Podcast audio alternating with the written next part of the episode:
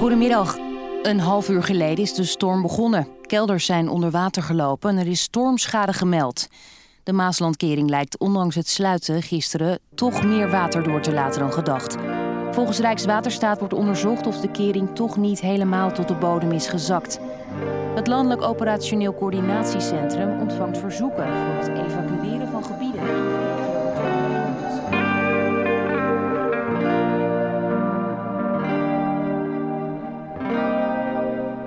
Na dagen van speculatie en voorbereiding is Storm Ruby aan land gekomen. Volgens berichten zal het waterpeil minstens een meter hoger komen dan eerder ingeschat, waardoor er problemen ontstaan voor inwoners van omgeving Rotterdam. Hoe worden bewoners van de getroffen gebieden in veiligheid gebracht en wie zijn de mensen die deze hulp kunnen bieden? Mijn naam is Jim Stolze en je luistert naar De Nieuwe Dijkbewakers. Dit is aflevering 5, Het dak op.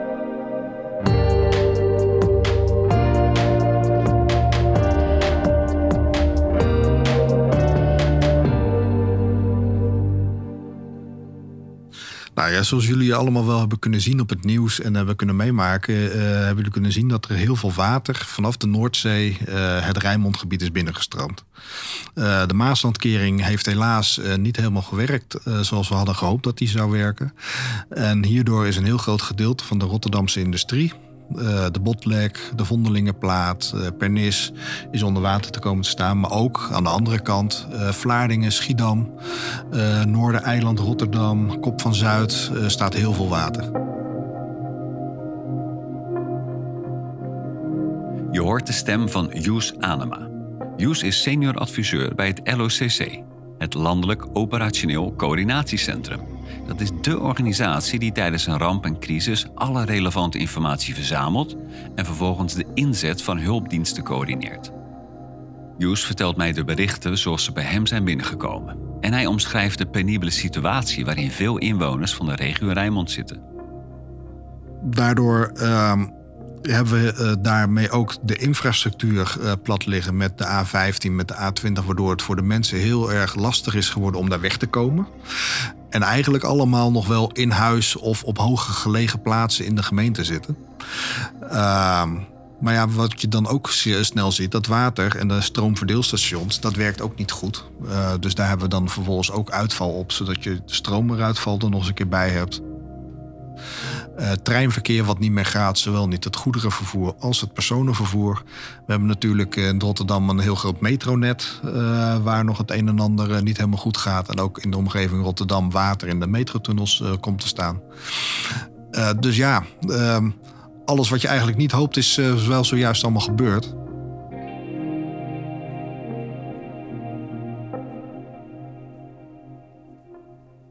Om een indruk te krijgen van het reilen en zeilen van het coördinatiecentrum tijdens een crisis, schuif ik dus aan bij Joes, die veel kan vertellen vanuit zijn ervaring in crisisbeheersing.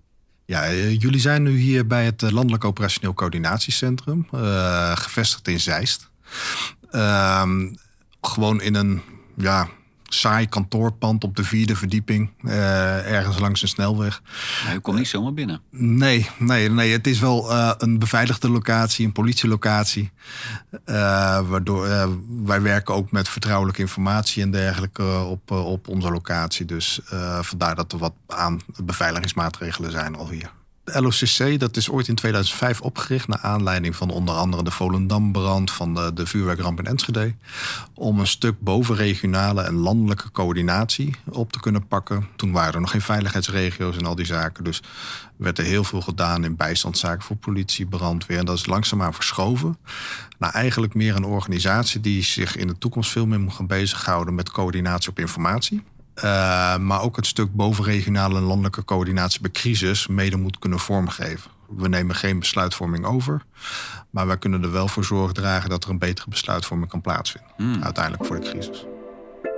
Wij zitten op deze locatie. Wij zullen, nooit zo, wij zullen niet in heel snel uh, ergens naartoe gaan. Uh, wij doen echt coördinatie en, info, en informatiedeling op afstand. Ja. Uh, de uitvoering vindt echt lokaal plaats met het lokale brandweerkorps, lokaal politie, uh, eventueel ondersteunen met defensie. Ja. En wij kunnen er mede voor zorg dragen dat dat uh, zo goed mogelijk en zo soepel mogelijk verloopt. Als er zich incidenten voordoen, wil het LOCC die zo vroeg mogelijk zien aankomen om daar zo goed mogelijk op te kunnen acteren. Iets wat hier early watch, early warning genoemd wordt. We willen geen reactieve organisatie zijn op het moment dat het misgaat, dat we dan pas wat gaan doen. Maar het liefst zien we het probleem aankomen. En dat kan bij wijze van spreken een uur van tevoren zijn, maar het liefst zien we dat ietsje sneller van tevoren. Uh, zodat je daarmee aan de hand van die informatie kan proberen uh, het incident te voorkomen. Dat uiteindelijk niet plaatsvindt. Of dat uh, je het incident probeert te beperken, omdat je er al goed op voorbereid bent dat het gaat plaatsvinden en juist de middelen al daar hebt staan, iedereen op de juiste informatiepositie zit uh, om uh, snel te kunnen handelen. Hughes startte zijn carrière in 2000 bij de regionale hulpverleningsdienst Rotterdam-Rijnmond en is vanuit die rol verder gaan werken in de crisisbeheersing. Hij heeft dus van dichtbij gezien hoe crisismanagement op lokaal niveau anders kan zijn dan op landelijk niveau. Nou, wat bij ons uh, van belang altijd wel is, is dat je heel snel uh, kaf en koren kan scheiden. Uh, dus ook wel duidelijk ook in je informatie en je gegevens die je binnenkrijgt snel een beeld kan vormen van oké, dit is met name relevant lokaal, maar dat is niet relevant voor het land. Uh, zodat je die scheiding kan maken, maar dat je ook de vertaalslag goed kan maken van wat wordt er nu besloten op landelijk niveau in mooie bestuurlijke termen. En hoe vertalen we dat nou goed terug naar een veiligheidsregio toe, zodat de veiligheidsregio daar verder ook goed mee aan de gang kan gaan. Uh, zodat we dan ook een goed landelijk informatiebeeld kunnen maken, van waaruit alle partijen van uh, weer verder kunnen werken. Ook bij Storm Ruby is het kaf van het koren kunnen scheiden van groot belang. Want waar begin je als er zoveel tegelijk mis lijkt te gaan en de impact in potentie zo groot kan zijn? Uh, wat bij ons de afgelopen dagen goed is binnengekomen zijn de hoogwaterberichten. Uh, die gemaakt worden door het Watermanagementcentrum Nederland. Waarin een voorspelling wordt gegeven van weersverwachting, waterstanden. En dit gaat uh, niet helemaal goed komen. wat wij ook zien is dat veiligheidsregio's en waterschappen zich aan het voorbereiden zijn. En dat geeft voor ons een signalerende werk van hé, hey, er, er, gaat hier iets gebeuren. Ehm, normaal gesproken zal dan ook heel snel, uh, zeker als ik kijk naar de berichten die dan binnenkomen bij ons uh, en de effect wat uh, Ruby kan gaan hebben op met name het Rijnmondgebied in deze, ehm, zal er ook op landelijk niveau gepraat gaan worden van oké, okay, hoe moeten wij dit gaan aanpakken? om te gaan voorkomen dat we een 1953 gaan herhalen. Mm. en dan vooral zoeken naar wat weten we nog niet. En kunnen we erachter komen om dat wel te weten te komen. Dus dan hebben we met heel veel partijen te maken binnen een bestaand netwerk. Ja. Uh, van, uh, maar ook met heel veel partijen die we maar eens in de zoveel jaren keer spreken. Uh, en langs die weg toch ook proberen die data en die informatie naar binnen te halen. Ja. Die specifiek van belang is voor wat Ruby staat te doen. Ja. Dan kan ik me nog van vrij recent herinneren dat iemand zei... we moeten met 20% van de informatie 100% van de besluiten nemen. Ja, dat klopt. Hoe, hoe is dat bij jullie? Hoeveel, op welk percentage voer je je senang? Uh, nou, 20% is een mooi getal. 30, 40, uh, meer. Uh, kijk, zeker bij iets wat uh, eigenlijk weer gedreven is. Ehm, een storm die kan je een beetje voorspellen. Maar een storm kan altijd nog, nog op het laatste moment gaan afwijken. Ja. Ehm, en dus dat, dat, maakt het heel lastig om dus drie dagen van tevoren, bij wijze van spreken, al te gaan zeggen: wij moeten Vlaardingen gaan ontruimen. Of we moeten de industrie in de botlek gaan stilleggen. Want er is ook nog steeds 60% kans dat die storm de andere kant op gaat. Ja. Um, maar één dag van tevoren, dan weet je er misschien wel 70%. Maar één dag van tevoren zo'n gebied gaan ontruimen of die industrie stilleggen, dat is niet te doen. Dus voor dit soort keuzes zit je echt op die 30, 40 procent eh, te werken om dat voor elkaar te krijgen. Nu begint eigenlijk de, de, de, de regio, die is nu heel druk bezig om overzicht te gaan creëren van wat is er nu allemaal gaande. Maar die weten ook dat ze dit niet allemaal gaan redden uh, in hun eentje. Bij het LOCC in Zeist creëren Joes en zijn collega's een zo goed mogelijk beeld van de situatie op basis van de informatie die ze hebben binnengekregen vanuit onder andere het Watermanagementcentrum in Lelystad, het KNMI en de veiligheidsregio's. Met dit zo compleet mogelijke plaatje kunnen zij de rest van het land dan informeren over de actuele situatie van het pad van Storm Ruby de overstromingen, de schade die ze aanricht en welke soort hulpverlening er ter plekke nodig is. Onderdeel hiervan zijn de bijstandsaanvragen, bijvoorbeeld voor het evacueren van mensen. Een aantal collega's die zijn dus bezig met die informatievergaring en verstrekking uh, al hier. En een andere groep collega's is hier bezig met uh, het verwerken van alle bijstandsaanvragen die we binnengekregen. Uh, je kan je voorstellen, met hoog water heb je um, grote vrachtwagens nodig die hoog op de wielen staan. Nou, daar heeft Defensie er een hele hoop van. Dus daar zijn er ondertussen al een uh, heel stuk van onderweg richting Rotterdam-regio. We hebben contact gelegd met de Reddingsbrigade Nederland. Om met boten te kunnen steunen, ondersteunen. Om mensen ook van daken af te kunnen halen. Uh, want ja, ondertussen vliegen de helikopters van Defensie ook wel. Maar ja, je wil zoveel mogelijk capaciteit daar hebben. Uh, en zoals het er nu naar uitziet, uh, gaat er over een paar uur ook een internationale bijstandsaanvraag uit. Uh, richting andere landen binnen de Europese Unie. Om ons ook te komen helpen met boten, met helikopters, met alles wat ons maar kan helpen. Om zo snel mogelijk alle mensen in veiligheid te brengen. Want dat is op dit moment even het grootste belang. En van daaruit kijken van oké, en hoe kunnen we zo snel mogelijk terugkeren naar weer de normale situatie om ook eh, de economische schade verder te beperken. Want je kan je voorstellen dat als eh, het hele Rotterdamse havengebied plat ligt, dat dat een forse economische schade heeft. Maar ook om zo snel mogelijk infrastructuur weer te kunnen herstellen. Zodat daar allemaal weer normale transportbewegingen op plaats kunnen vinden.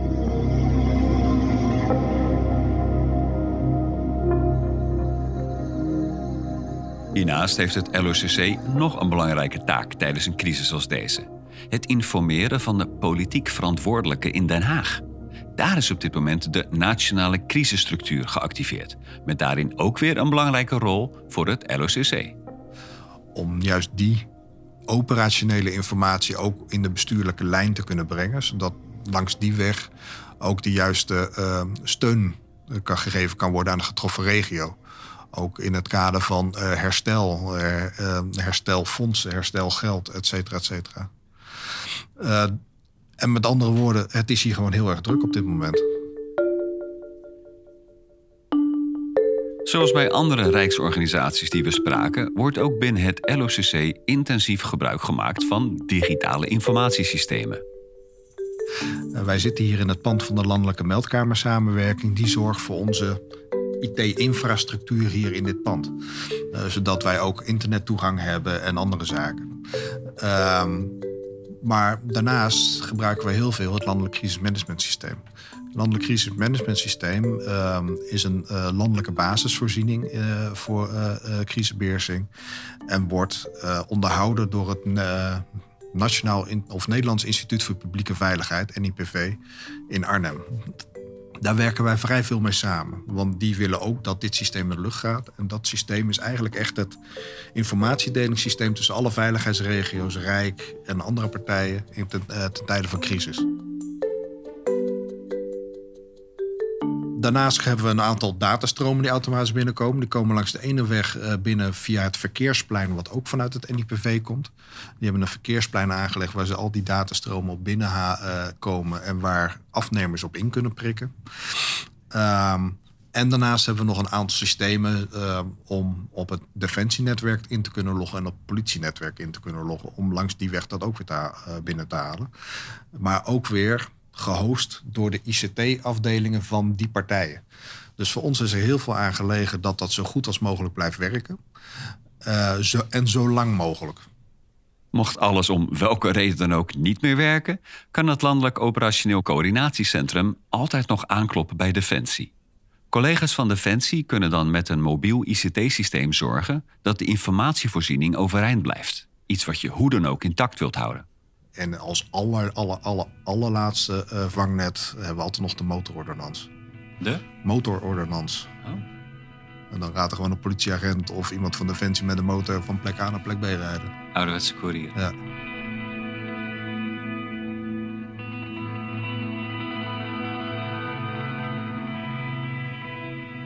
Er wordt heel veel gezegd, uh, systemen zijn op elkaar aangesloten, geautomatiseerd, ja. digitalisering. We hebben zoveel data. Ja. Kunnen jullie daar ook blind op varen? Nee, nee. Er komt heel veel binnen. En af en toe is het ook wel dat er zoveel binnenkomt dat we echt door de bomen het bos niet meer zien. Uh, maar eigenlijk alles wat wij binnenhalen gaat altijd nog de menselijke toets overheen. Uh, wij willen niet dusdanig blind varen op het systeem. Dat het systeem voor onze keus gaat bepalen van welke richting wij op gaan. Uh, daarom hebben we dus ook met de experts die we dan raadplegen van joh, dit zien wij. Dit is onze verwachting. Wat zeg jij daarover? Uh, om langs die weg ook continu weer een inschatting te kunnen maken van oké, klopt. Maar als je dit ziet, dan gaat het deze kant op. Helemaal goed. Want als ik het systeem had gevolgd, had ik die andere keuze gemaakt. Dus wij checken continu eigenlijk, we duiden continu de, de, de, de data die we binnenkomen tot echt geduide informatie.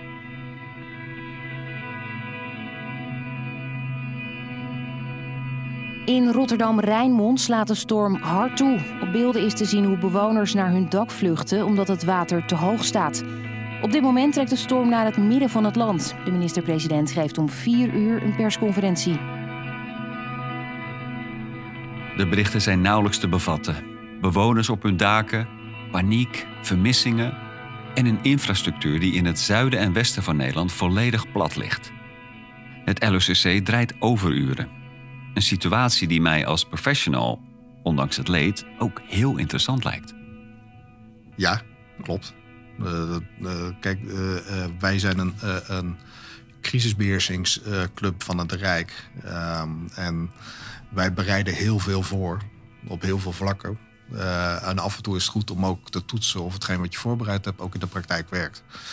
Ehm, en als dat kan gebeuren met een incident, met uh, niet zo heel veel impact, is dat heel mooi.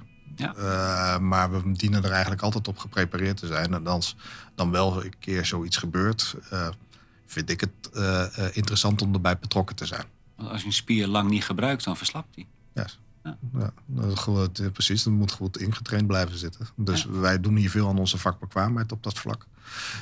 aan kennisontwikkeling. Maar af en toe is het ook voor een groep nodig dat ze dan wel een vergelijkbaar iets hebben om uh, te kunnen toetsen of zij nog wel uh, dat kunnen hebben. En ja, dan is dat uh, leuk, ja. vind ik. Ja, ja. Vergelijk het een beetje met een brandweerman die hoopt ook dat de brand komt, maar nooit bij hemzelf thuis.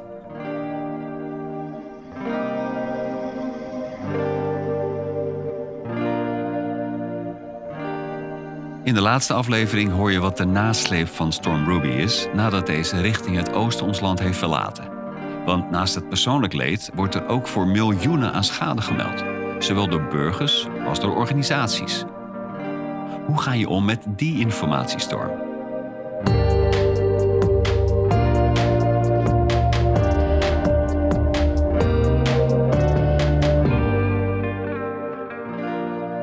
De Nieuwe Dijkbewakers is een productie van het Podcastkantoor in samenwerking met de Rijksoverheid. presentatie wordt gedaan door mij, Jim Stolze, en de muziek die je hoort is gemaakt door Emiel Landman. In deze podcastserie komen IT'ers aan het woord die werken bij de Rijksorganisaties het KNMI, Rijkswaterstaat, het NCSC, het LOCC, DICTU en RVO. Vond je dit een leuke aflevering? Abonneer je dan op de podcast en laat vooral even een review achter, zodat wij beter vindbaar worden voor nieuwe luisteraars. En wil jij je IT-skills inzetten voor Nederland? Ga dan naar werkenvoornederland.nl/ict.